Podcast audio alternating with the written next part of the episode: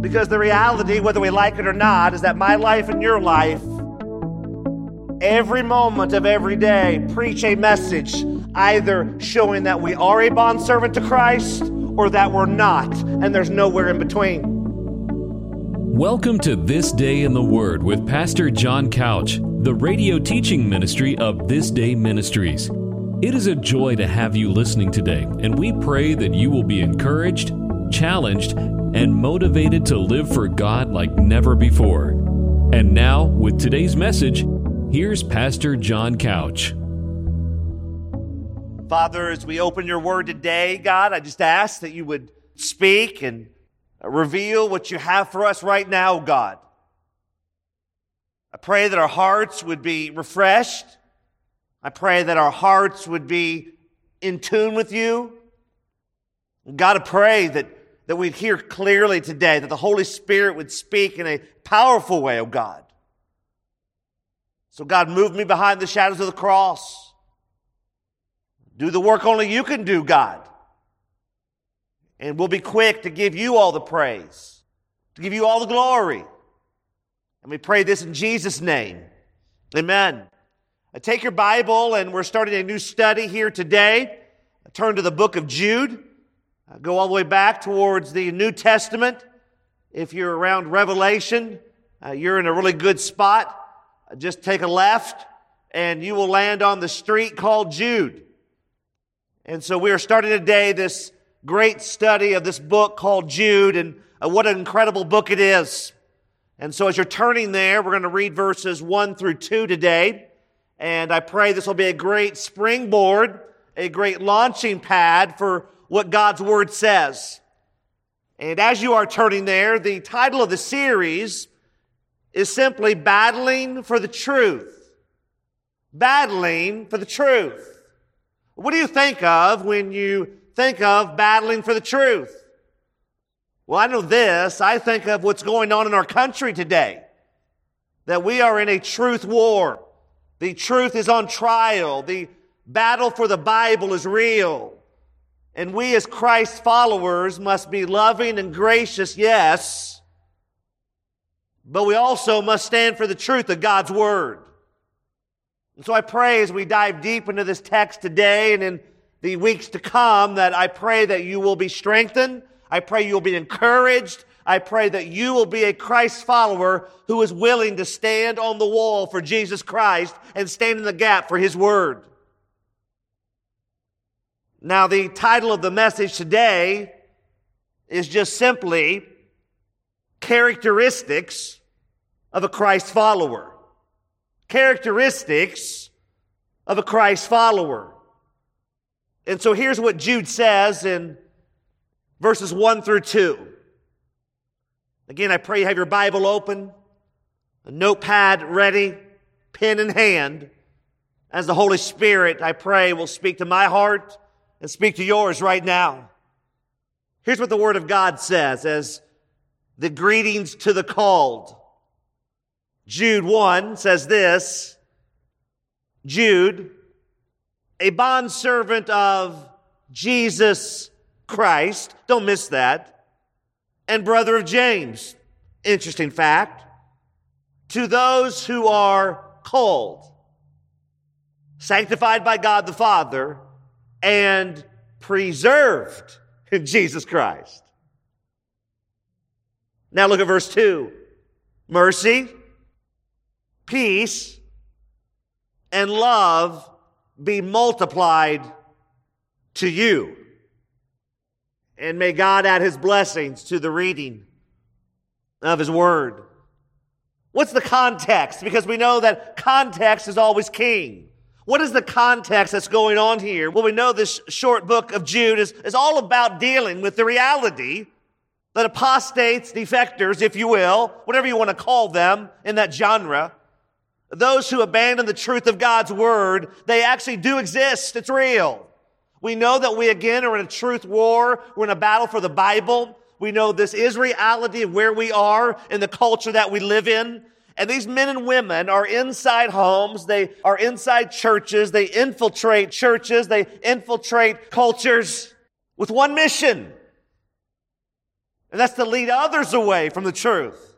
They themselves are deceived, deluded, and they're walking in darkness. And as Proverbs tells us, the wicked walk in darkness and they do not even know what makes them stumble. Think about it. The enemy has one tool in his toolbox. That's all he's got. Not overly creative. The enemy has come to kill, steal, and destroy. He's not your buddy. He's not your friend. He wants to decimate you. He wants to destroy you. He wants to bring utter destruction to your family, to your church. And he only has that one tool in his toolbox, and that's the lie. He's the father of all lies. And so everything that he does, everything that he does is based on a lie. Everything. The deception that you perhaps are walking in today is a lie. The deception that others are trying to drag you down with is a lie. The deception in our culture today is a lie. Everything, every, every, everything he does, the enemy that is, is a lie. And his focus is to distort and to attack the truth, to assault the truth. And that's what we see in our culture, in our country today.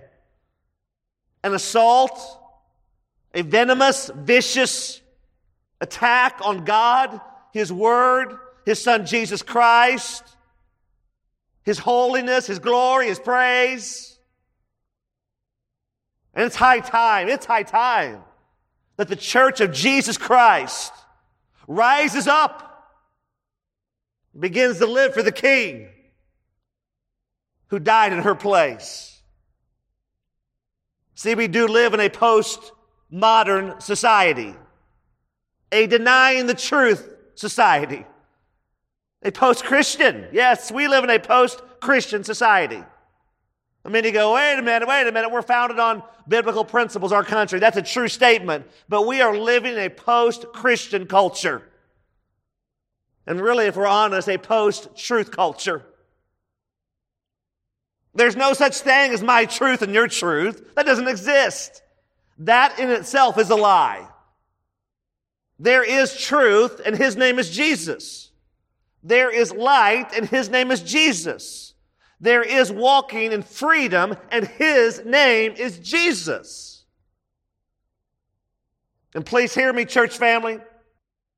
The word of God is not relative. It's not based on my opinion, your opinion. The Word of God is based on the truth of God, and it does not change. It's not progressive. That's one of the worst things going on in our culture today is this view of progressive Christianity. It's ever evolving. No, it isn't. God hasn't changed his mind.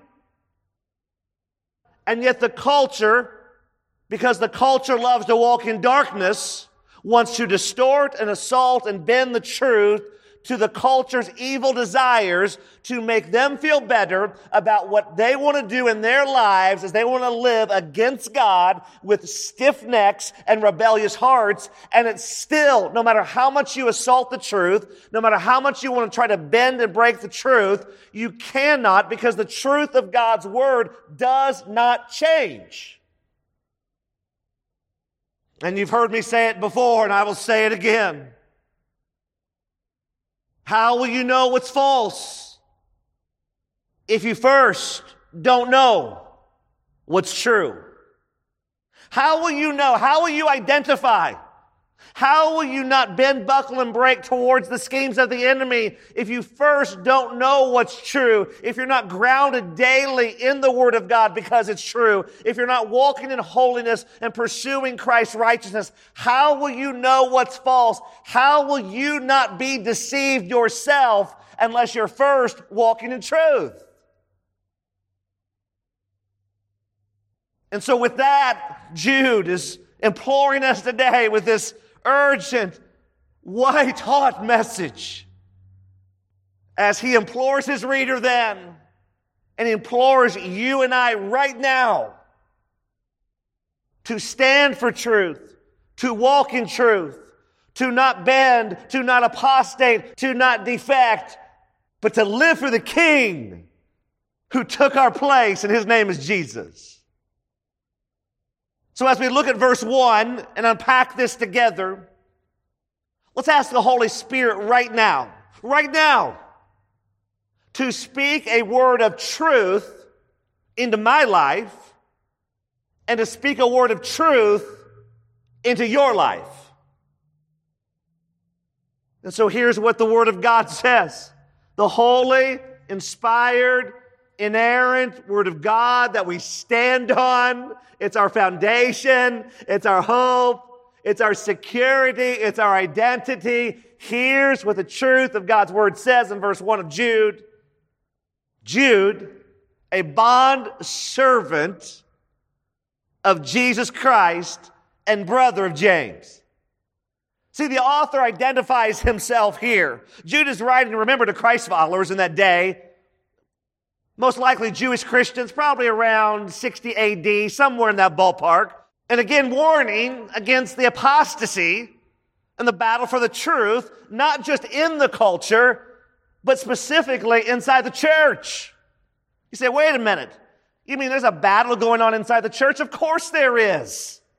The enemy doesn't hang out in areas that he already has locked up for his glory and for his deception. People think, ah, the enemy, you know, he's hanging out at the bar and he's hanging out over here at this entity where all this debauchery is going on. And that's where the enemy hangs out. He's already got those taken care of. He's sitting in the pew next to you. He saddles up there on the sofa in your home. He pulls up a chair at your cubicle at work. Because he knows he's smart enough that he's going to go where he gets the greatest ROI, return on his investment.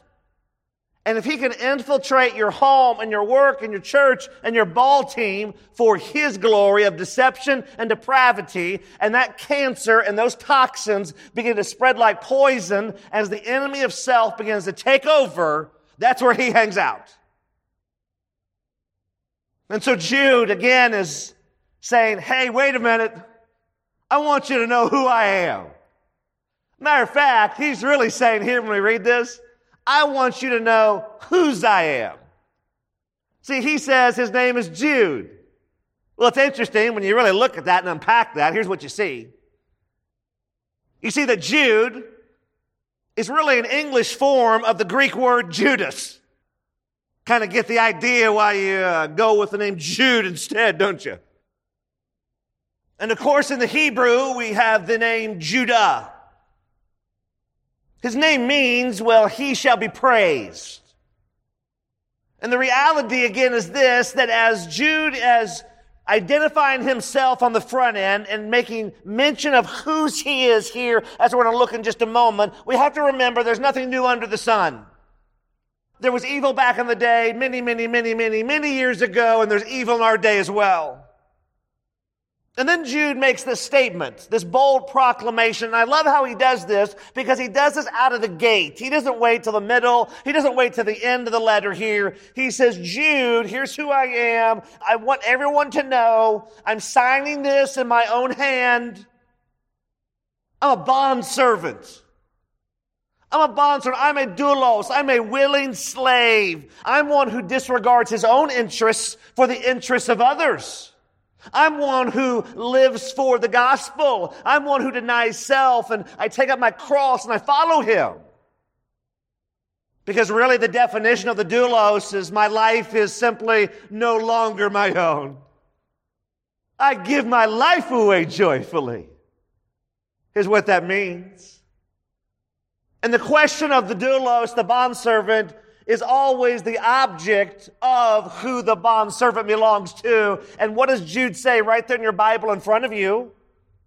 He says, Jude, a bond servant of Jesus Christ. Jesus Christ, Jesus Christos. Jehovah is salvation, the Son of God, the Messiah, the anointed one, God incarnate. And know, by the way, he then alludes to that he's the brother. The brother of who? The brother of James. Of course, James being the leader there in that early church of Jerusalem and the half brother of Jesus. And so you see the relationship here, the physical, earthly relationship of Jude, of Jesus, of James. And yet, in the midst of that earthly, physical relationship, do you see what he points out first and foremost before that? He says, I want you to know I want you to know without any shadow of a doubt who I belong to.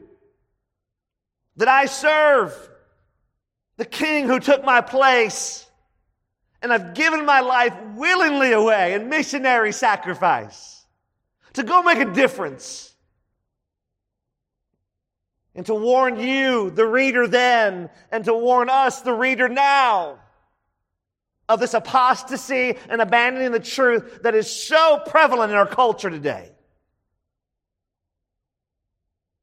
See, that's why key number one, write it down. Key number one in your notes, write it down. Here it is. A true Christ follower is a joyful, willing servant of Jesus. Let me say that again. Key number one, write it down. A true Christ follower is a joyful, don't miss that, Willing, don't miss that. Servant, don't miss that. Who's the object of Jesus? See, at the heart of being a bondservant of Christ is total surrender and total obedience. If you today have zero desire to be obedient to Jesus, if you today have zero desire to totally surrender to Jesus, I can assure you this with complete and total clarity you may have raised a hand, said a prayer, did a cartwheel, signed a card, got dunked, but I can assure you this you have not given your life to Jesus. Because your life is no longer your own when you live out in obedience, in total surrender, and joyful submission to be a willing servant of the king. Think about this. I don't know if you caught this, but think about this. Jude introduced himself, correct? Not a trick question or statement. He's the half brother of King Jesus. We already alluded to that in the physical, earthly, temporal relationship. And instead of, this is so good, instead of waving, because I would have done this, Instead of waving the, hey, I'm the half brother of Jesus card, instead he goes humble and uses the, I'm the bond servant of Jesus card. And oh, by the way, I joyfully submit to him because he's just not my king. I'm his bond servant. Think about what happened in my life and your life today if that became our mantra truthfully, genuinely, that we just don't claim Christ because he's saved us and given us fire insurance, but we truthfully say, my life is no longer my own. I'm a bond servant of Christ. His goal for my life and his goal for your life is not that he could be used for our wishes and desires. His goal for my life and His goal for your life is that we would willingly, joyfully submit to Him that He could use us for His desires, for His purposes of advancing the gospel.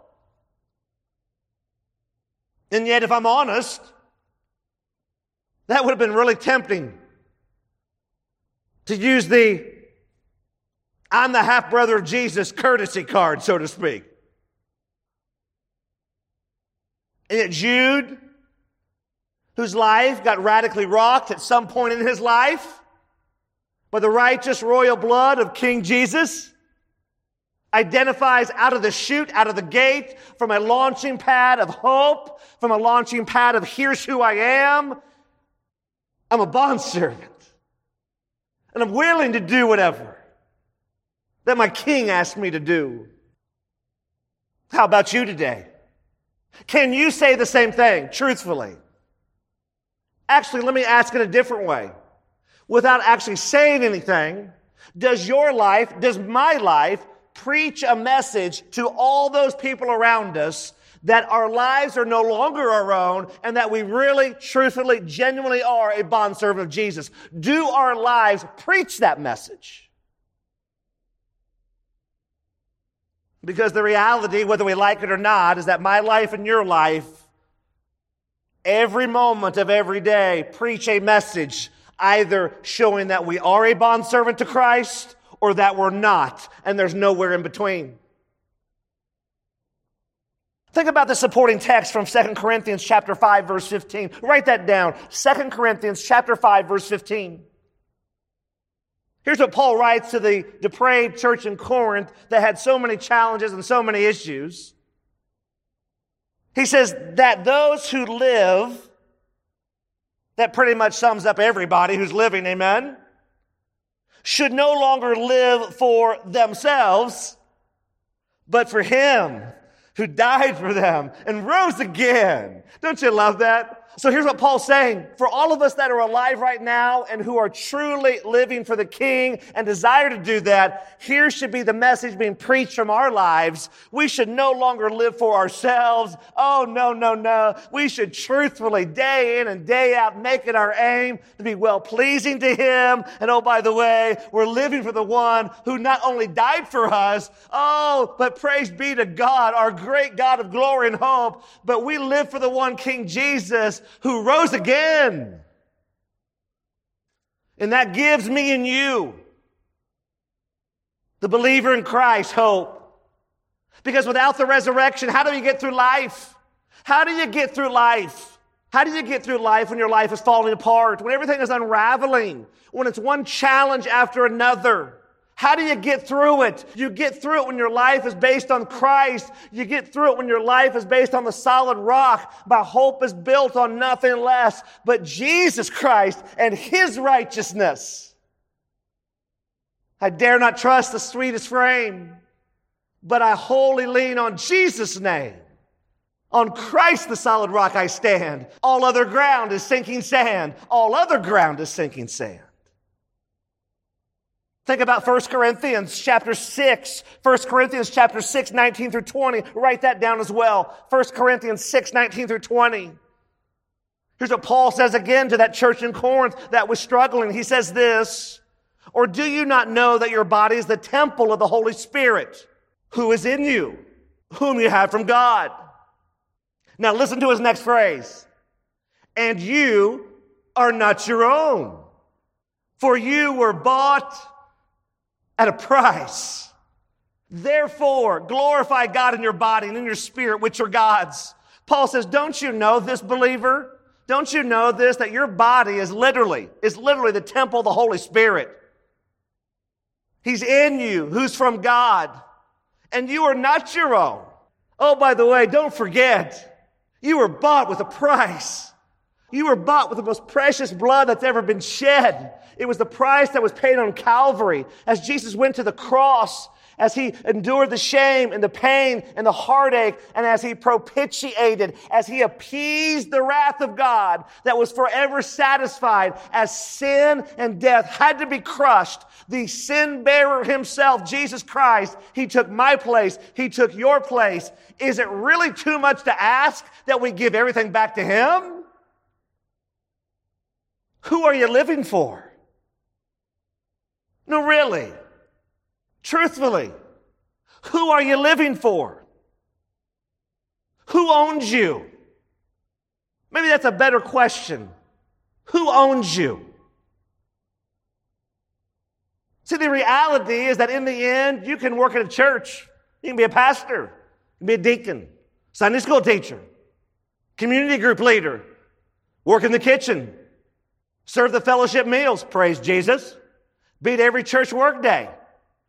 You can do all of those things, never miss a Sunday, serve in every capacity, on every committee, on every team. You can drive a hybrid, you can hug trees, you can recycle, you can count in multiples of three, seven, twelve, and 40.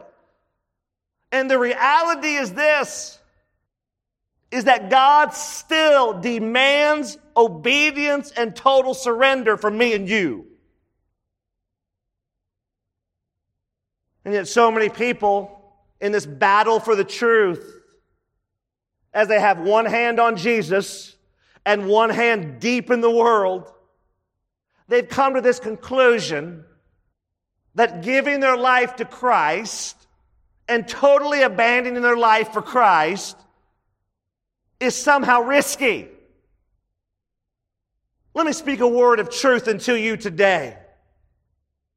Totally, without any reservation, without any holding back, giving your life to Christ in unwavering obedience, unwavering surrender, that's not risky. That's freedom. That's contentment. That's peace. That's joy. You'll never find peace, joy, and contentment apart from obeying God. It won't happen. But let me tell you, dear one, what's risky is this. What's risky is holding on to your life with clenched fists. What's risky is holding on to your plans, your hopes, your dreams, and not letting go, and yes, even your schedule. All the while professing that Jesus is my Lord and I'm his bondservant. Now that's risky because you're playing with your soul. God demands our obedience. A life that has truly been changed, a life that truly gives his or her heart to Jesus Christ will be a life that desires obedience, holiness, and total surrender. It doesn't give us salvation by doing those things, but it is evidence of our salvation as we move forward in life. And if you're listening today and you do not desire any of those things, obedience, holiness, surrender, righteousness through Christ in your life, you need to go back and check your salvation. Because Robert Murray M'Cheyne said it so well when he penned these words. He said the Christian is a person who makes it easy for others to believe in God. Question for me and question for you. Does my life and does your life, as people are watching and they are watching like hawks, we may not like it. It may be unfair. It may give the wrong perception as they're not seeing reality for what it is. But the reality is this people are watching. Does my life and does your life preach a message and make it very, very easy for others to believe in God? And so, with that launching pad of Jude identifying whose he is, look what he says next in the second part of verse 1. He says, To those who are called, comma, sanctified by God the Father, comma, and preserved in Jesus Christ. What does it mean to be called? Well, when you look at that in the original language, the Greek, it simply means this to be invited, to be divinely selected and appointed. You can't get around this biblical principle. To those who are called, to those who are invited, to those who are divinely selected and appointed. And then he says this phrase, he says, sanctified or beloved by God and in God the Father. It means this to be set apart, to consecrate. So to those who are invited, to those who are set apart, to those who are consecrated, and then he says this, and preserved in Jesus Christ. Literally this, to attend to is what it means. In that Greek language, it means this, to guard, to be kept, to protect. See, do you understand this today, dear one?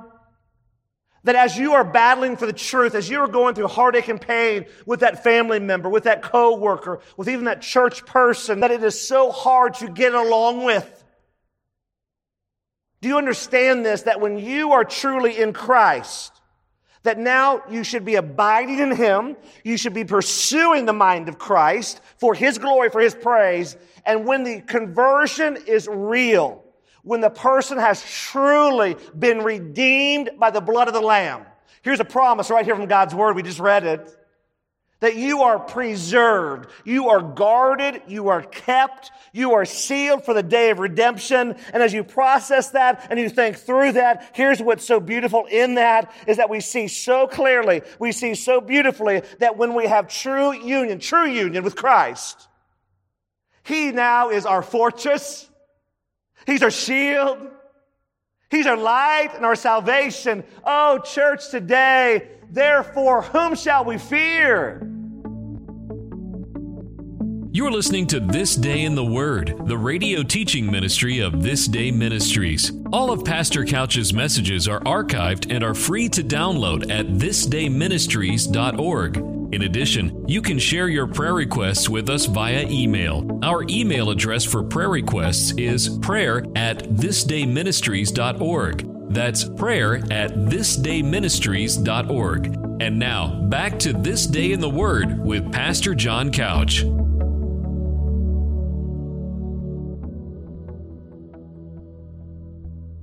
And that's why key number two is so critical in my life and your life today.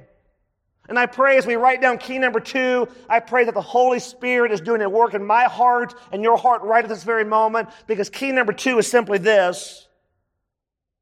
A true Christ follower, a true one, is called, is sanctified, and preserved in and for Jesus Christ.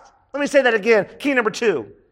A true Christ follower, not a false convert, not one who's playing the dance and it's not real, but a true one. If that's you here today and you're true, here's what your life should embody. Here's what my life should embody. We are called, we are sanctified, and we are preserved. We're invited, we're set apart, we're consecrated, and we are kept by the royal righteous power of King Jesus as he guards us in his holiness and his majesty. Think about this today. As we are called and invited, isn't it great and glorious news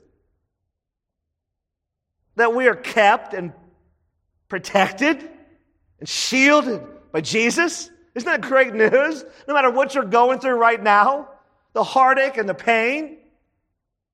Maybe there's lies that are being told about you because you're standing for truth. Because you're battling for truth, there are lies being told about you right now.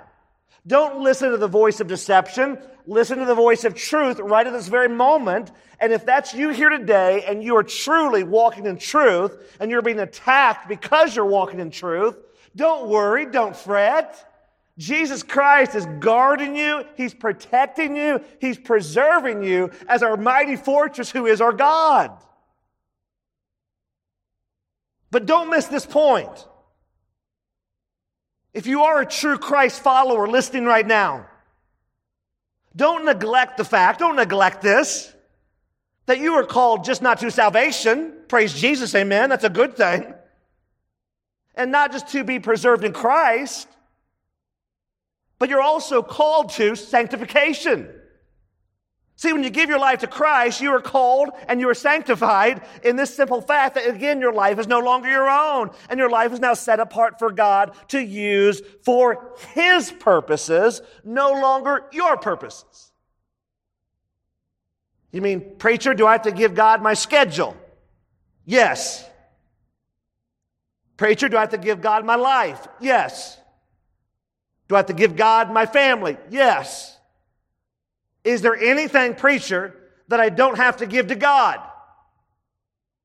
No. You got to give him everything. That's the point of this deal. We got to get away from this concept of event based salvation where I do something external. There's not any heart transformation. But just because I've been in RAs or I've worked in the church nursery, somehow I'm saved. That's not how this works. We give our lives away as a bondservant of Jesus Christ, and we do so with joy. See, when you think about sanctification, I want you to think about Romans 8 29. Romans 8 29. And just simply this that we are being conformed to the image of Christ. There's ongoing change in the process of sanctification. That's the point of sanctification. It's ongoing change. And if we today and forevermore, as believers in Jesus Christ, are going to be able to not just battle for the truth, but be an overcomer as we are battling for the truth, we must live lives that are set apart. You say, how do we do this? Well, here are three key ways. Number one is this. We are set apart from the enemy of self. We are set apart from the enemy of self. We don't please self any longer.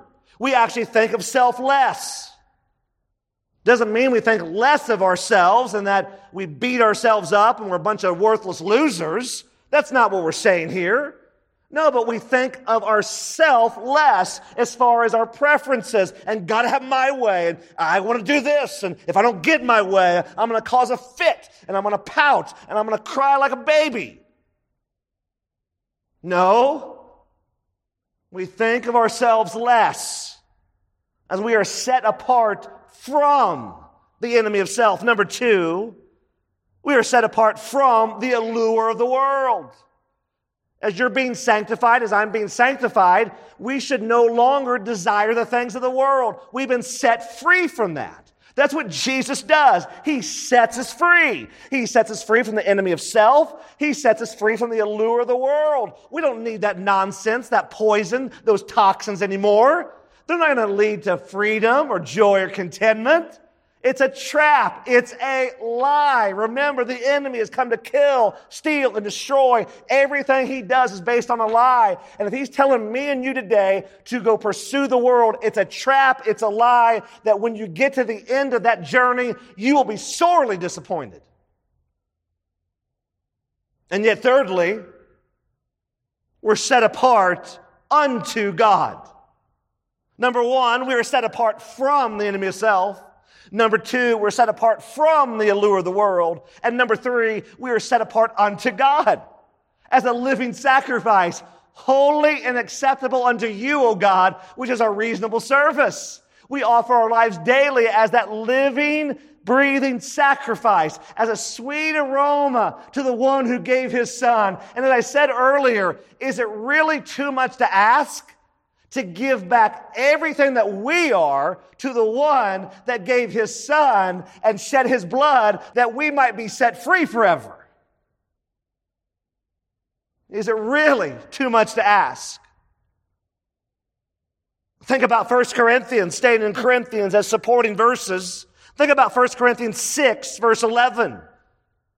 If your Bible's still open to the previous 1 Corinthians 6, 19, just go up a few verses. 1 Corinthians 6:11. I love this. Because you got to remember in the verses leading up to these verses right here, Paul outlines the characteristics of non-Christ followers. Today we're talking about the characteristics of Christ followers. And here in 1 Corinthians chapter 6, leading up to this text, Paul gives the characteristics of non-Christ followers and how they will not inherit the kingdom of God. You can't get around this. We stand on the truth. It's God's word, and this is what God's word says. And then he gets to verse 11 there, 1 Corinthians 6, and he says these words. He says, and such were some of you. I love this. Such were past tense. You used to be a non-Christ follower, and now you are a Christ follower. This is how you live. And such were some of you. See, when you go through the heartache and pain of life, you got to remember as he goes on in this text, he says, But you were washed. You were washed. You were sanctified. Have we heard that word before? But you were also justified. You were declared righteous in the name of our Lord Jesus Christ and by the Spirit of God. Oh, such were some of you. But you were washed. You were clothed now in your right mind. The old woman, the old man has now been put off. That clothing metaphorically is taken off of the old man, old woman. And now you are the new man. You are the new woman. You are dressed in your right mind. You are dressed in Christ's righteousness alone. And as the song says, faultless to stand before the throne, faultless to stand before the throne. On Christ, the solid rock I stand. All other ground is sinking sand. All other ground is sinking sand. And oh, how we'd be remiss to not mention Romans 12. Romans 12, 1 through 2. Write it down, Romans 12, 1 through 2. Paul says, I beseech you. There's urgency, there's fervency there. He's imploring, he's encouraging. I beseech you, therefore, brethren, by the mercies of God, that you present, that you yield your bodies as a living sacrifice, whole and acceptable to God, which is your reasonable service. I just mentioned this verse a moment ago. But then he goes deeper in verse 2 and he says this, and do not be conformed. Do not be fit and pressed into the mold of the world. Don't be allured into the traps of the world. You've been set apart from the world, as Paul is saying here. But be transformed. That metamorphosis by how? The renewing, the renovation of your mind. That you may prove, that you may pass the test. What is that good and acceptable and perfect will of God? Do you see what Paul is imploring here in both of these supporting texts? That we've been called, we've been sanctified by God the Father, we've been preserved in Jesus Christ. And yes, in the midst of your struggle today, in the midst of your trial today, in the midst of life seeming unfair today, you can and you should in Jesus Christ live a life that you are more than conquerors in Christ Jesus who has set you free. Because we're living sacrifices, not dead ones. We're living sacrifices for the King on high. So, how does verse 2 now expand on what we've been talking about here? How does it expand and really flesh out, if you will, this calling, this sanctification, this preservation in Christ? How does verse 2 do this? Well, here's what verse 2 says from Jude, verse 2 Mercy, peace, and love be multiplied to you. Three things mercy, peace, and love. When you study these three concepts and words in the original Greek, you see that mercy simply is this kindness and compassion. You see that mercy is simply this kindness and compassion. You could give it this definition, which I'm sure you've heard before, but I'll say it again. Really, mercy is not receiving what we do deserve that punishment. See, mercy is actually deliverance from judgment. So, this sanctifying, this being called, this being preserved in Christ, we will now have characteristics in our lives of mercy towards others. We've been given mercy to us, and we will extend mercy to others. But we will also extend what? We'll extend peace. We will live in peace. What is peace? Well, again, in the original language, it's simply this the tranquil state of the soul. It's where one is content, one is joyful, regardless, regardless of their circumstances in life. Now, that's hard, isn't it? I don't live up to this one very well, to be quite blunt. This can be a real struggle of mine. Because if I'm honest before you today, there are many times, and maybe you struggle with this as well, that my circumstances dictate my peace. That's not scriptural. That's not a life that's living and abiding in Jesus. That's a life that's focused on self. See, when we're focused on the enemy of self, we live a joyless, discontent life. But Paul modeled this. Jesus modeled this. So many through scripture modeled this that even if God didn't go their way, they're still going his way. Because the mercy and the peace that we also desperately crave and we hunger for and we thirst for that if I just get this, if I just marry this person, if I just drive this car, live in this gated community, have this amount of money in the bank, have this retirement fund, go live on the beach, go buy a sailboat, go buy the condo by the ski slope, whatever it might be in your world that you think right now that if I just get this, if I just achieve that, I will finally, I will finally have what I'm craving. No, you won't. The only way that you will have true peace is to give your life to the Prince of Peace. The only way, there's no other way around this. You can try it and you will stub your toe. You will bang your knee. You will beat your head against the wall over and over and over and over and over. The only way that you can have true peace in this life is to give your life to Jesus, who is the Prince of Peace in this life. That's the only way that's going to happen. And Jude here adds this phrase to the end of verse 2 here when he simply says, Be multiplied to you. He's saying this that the mercy and the peace and the love of God should be ever increasing and abounding in our lives. Now that's convicting, isn't it? We'll show up at church. We'll give the church smile. We'll wear the Christian t-shirts. We'll have the Christian coffee mugs that have all the proper verses and sayings. We'll give all the Sunday school answers, Jesus flannel graph. We'll do the whole deal, won't we? And yet the reality, as I mentioned earlier, and I'm preaching to myself, is that our lives are actually preaching a message. My life and your life, we're preaching messages to all those people around us as they're watching. And do they see that peace and love and mercy are ever increasing and are ever abounding on a residual, habitual basis in my life and yours? Do they see this? Do they walk away from me and you going, oh my, I never want to talk to that person again. I am utterly exhausted because all they do is complain. All they do is talk about themselves. All they do is bicker and banter back and forth. Is that what people see and hear in me and you? Or do they leave our presence going, wow, that person doesn't have it all together, but I know they serve the one who does, and just being around them, I feel refreshed. Being around them, I feel encouraged. Being around them, I know this, that mercy and peace and love in their life is ever increasing and it's ever abounding as it's being multiplied to them. Because the reality is this, as Jude is giving us this message, he wants it to be multiplied in our lives so we in turn can go multiply it in someone else's life as well.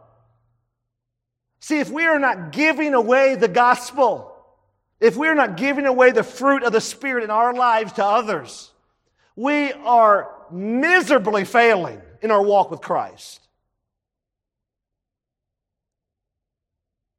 And that's why the last key, I want you to write this down. Last key, here it is. Key number three. Key number three. A true Christ follower will have mercy, peace, and love abounding and increasing in their lives. Here it is. Key number three, write it down. A true Christ follower will have mercy, peace, and love abounding and increasing in their lives. I mean, think about this. Because we are lavish with the mercy of God, we then have peace with God. Think about this. Because we have been lavished, I mean, just slathered, lavished, literally just having this dumped upon us in a glorious way, because we are lavished and slathered with the mercy of God, we then have peace with God. And now what happens? The peace of God invades our lives, overcomes our lives, which now enables us to extend this agape, this agape love of God to those around us. What a glorious domino effect. He lavishes and slathers His love upon us, His mercy upon us, His peace upon us. And we go lavish it on other people. And yes, as you're listening today, we lavish it on those people that hate us. We lavish it on those people that are hurting us, that are lying about us. We lavish it on them because God will take care of the issues with those people. We just go and love them and prayerfully we watch Him work in His way, in His time, all for the praise of his glory. And you may go, wait a minute, I can't love that person. You don't know what they've done to me. They have hurt me so deeply. I understand. I've been hurt deeply too. And yet, the reality, if I'm honest before you, is that I have hurt people deeply as well. See the sin bearer Jesus, listen now. The sin bearer Jesus mercifully absorbed our sin, our punishment as he went to the cross. And we were guilty. There is no way to get around this. We were guilty. We can rationalize it. We can sugarcoat it. We can put a different color bow on it.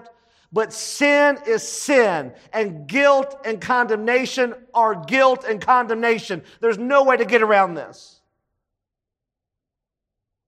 But as Christ absorbed my guilt, He absorbed my sin. He absorbed your guilt. He absorbed your sin through His mercy, through His grace, through His love. And then what happened? Oh, He declared through His death, through His burial, and through His resurrection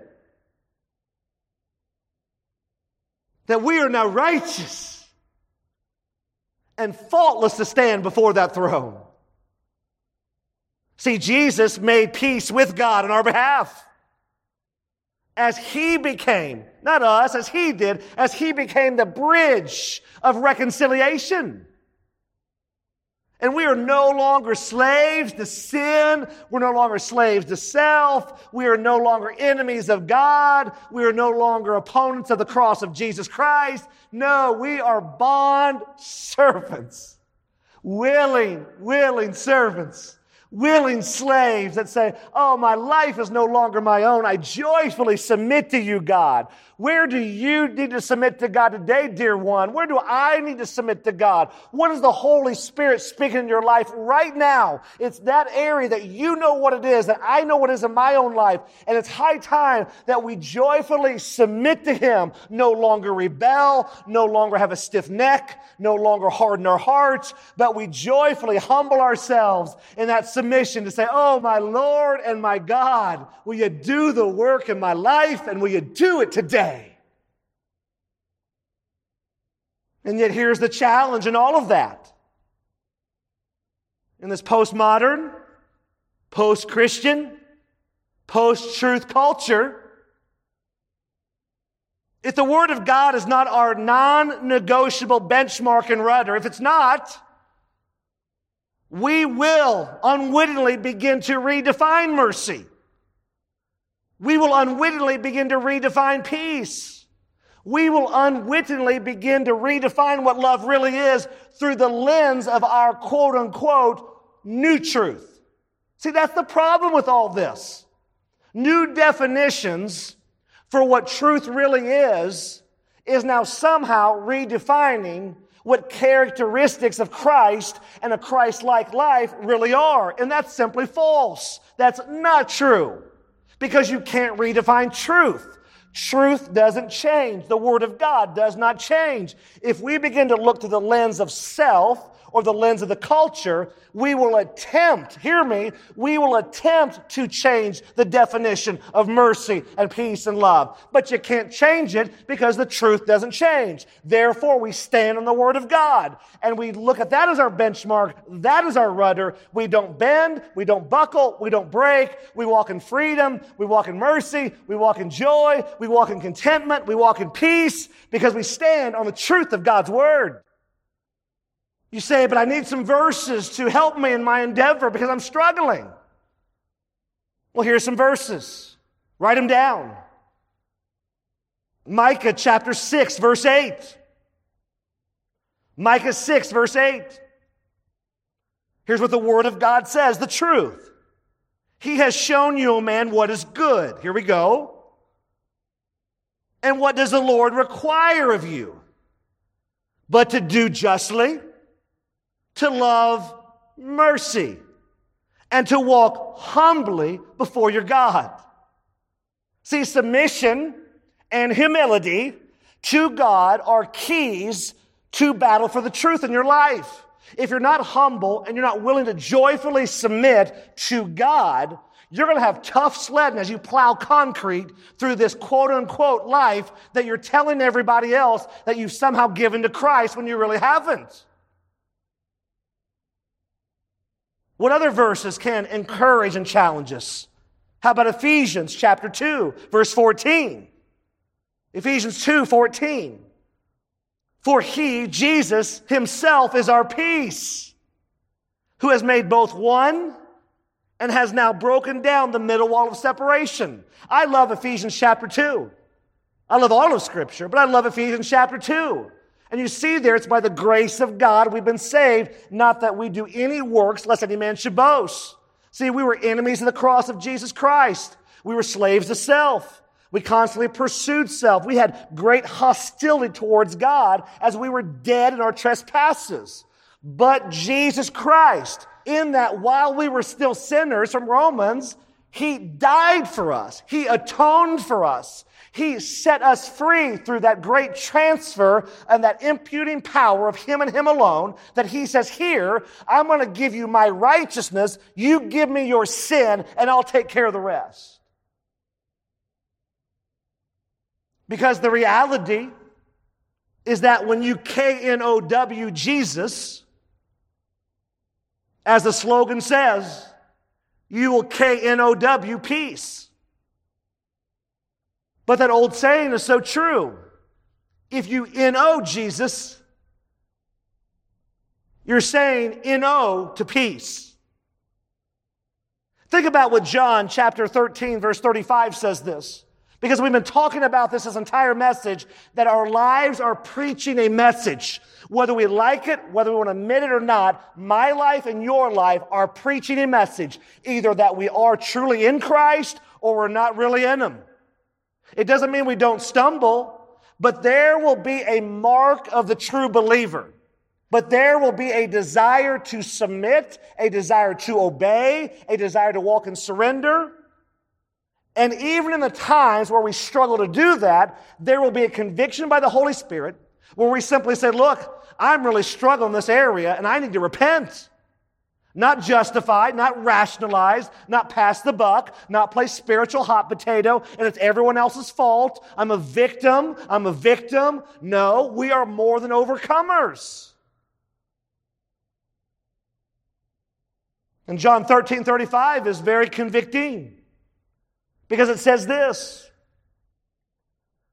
By this, referring to John 13 and servant leadership and love being modeled, by this, all will know that you are my disciples if you have love for one another.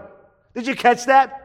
By this, by this love that you extend to one another, and it's agape love, not loving because of, not loving because they do something for me or do something for you, but we love in spite of. By this, all will know. People are watching.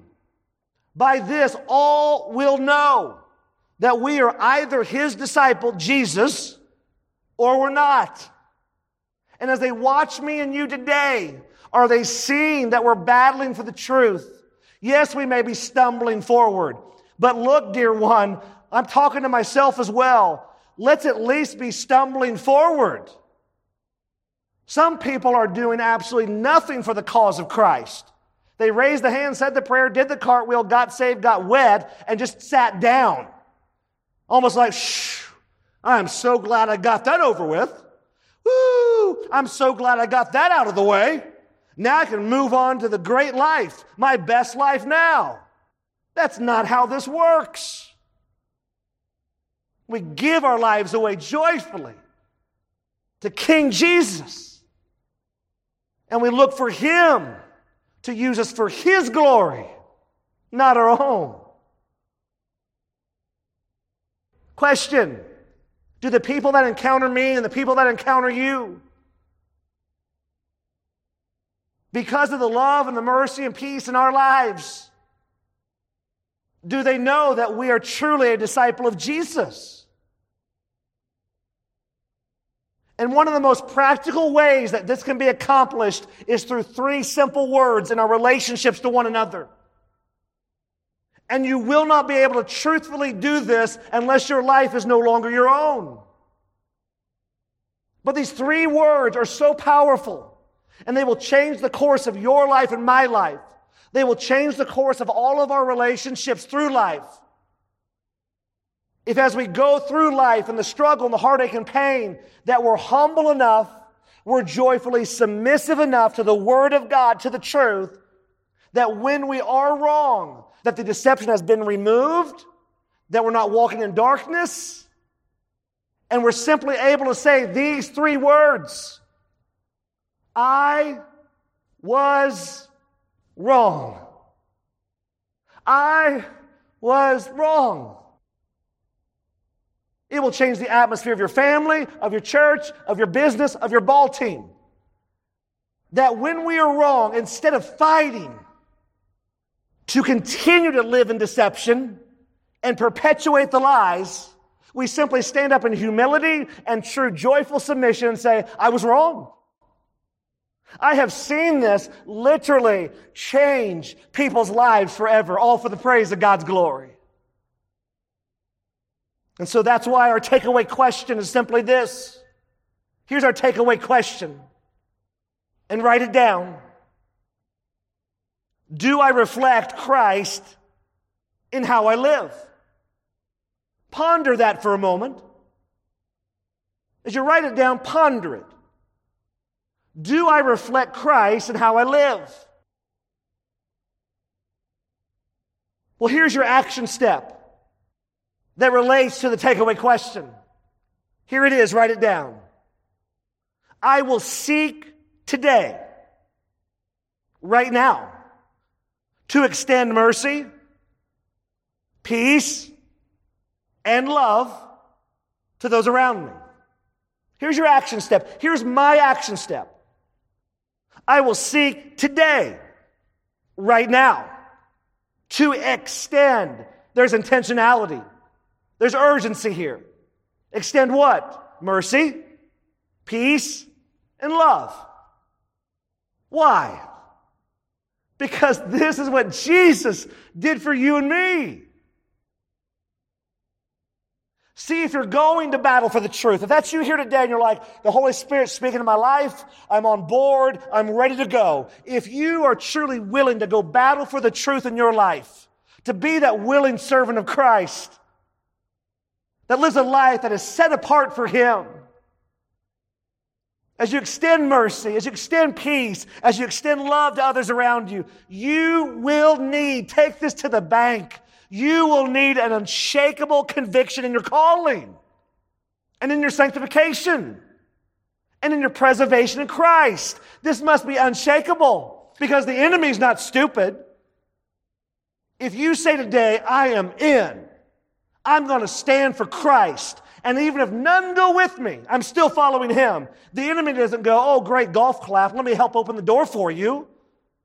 The enemy goes, okay, we'll see how tough you are. And he will begin to pummel you and sling his fiery darts. If you don't have the word of God, the sword of the Spirit is your armor. If you don't have the shield of faith to quench the fiery darts, you will bend, you will buckle, you will break. Because do you understand this? As I plead with you today, do you understand this? God is not calling you to be a Christian in some sort of generic, covert sense. He's not calling you to be a Christian with some vague definition. Because I believe J.C. Ryle said it so well when he simply said these words Believe me, you cannot stand still in your souls. Habits of good or evil are daily strengthening in your hearts. Every day, you are either getting nearer to God or further off. End quote. How about you? How about you today? As each day passes, are you getting nearer to God? Or is the truth that you're getting further away from God? Do you even know the condition of your soul today? Oh, I pray today that God would speak and He would speak mightily in my heart and your heart today. That we would no longer be casual Christians, but we become warriors for the gospel of Jesus Christ that show a lost, hurting, deceived, broken, dying world that there's not just a better answer, there's the only answer, and His name is Jesus. And so, Father, we come before you today. I pray that the words of my mouth and the meditation of my heart have been acceptable to you, my Lord, my rock, and my Redeemer. Oh God, I pray those listening right now. I pray if they are not walking with you, I pray if they've never given their life to you, God, I pray right now will be the moment of salvation. For those that have made the outward profession, but they've backslidden, they're not truly walking with you and for you. God, I pray today would be a defining marker in their life.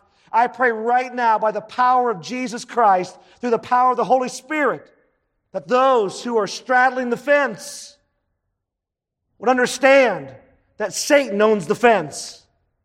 And I pray they would cling to the old rugged cross right now and truly give everything they are to you, all for the praise of your glory. And we give you that praise and we give you that glory as we pray in the name that's above every name Jesus Christ, and Him alone do we pray. Amen.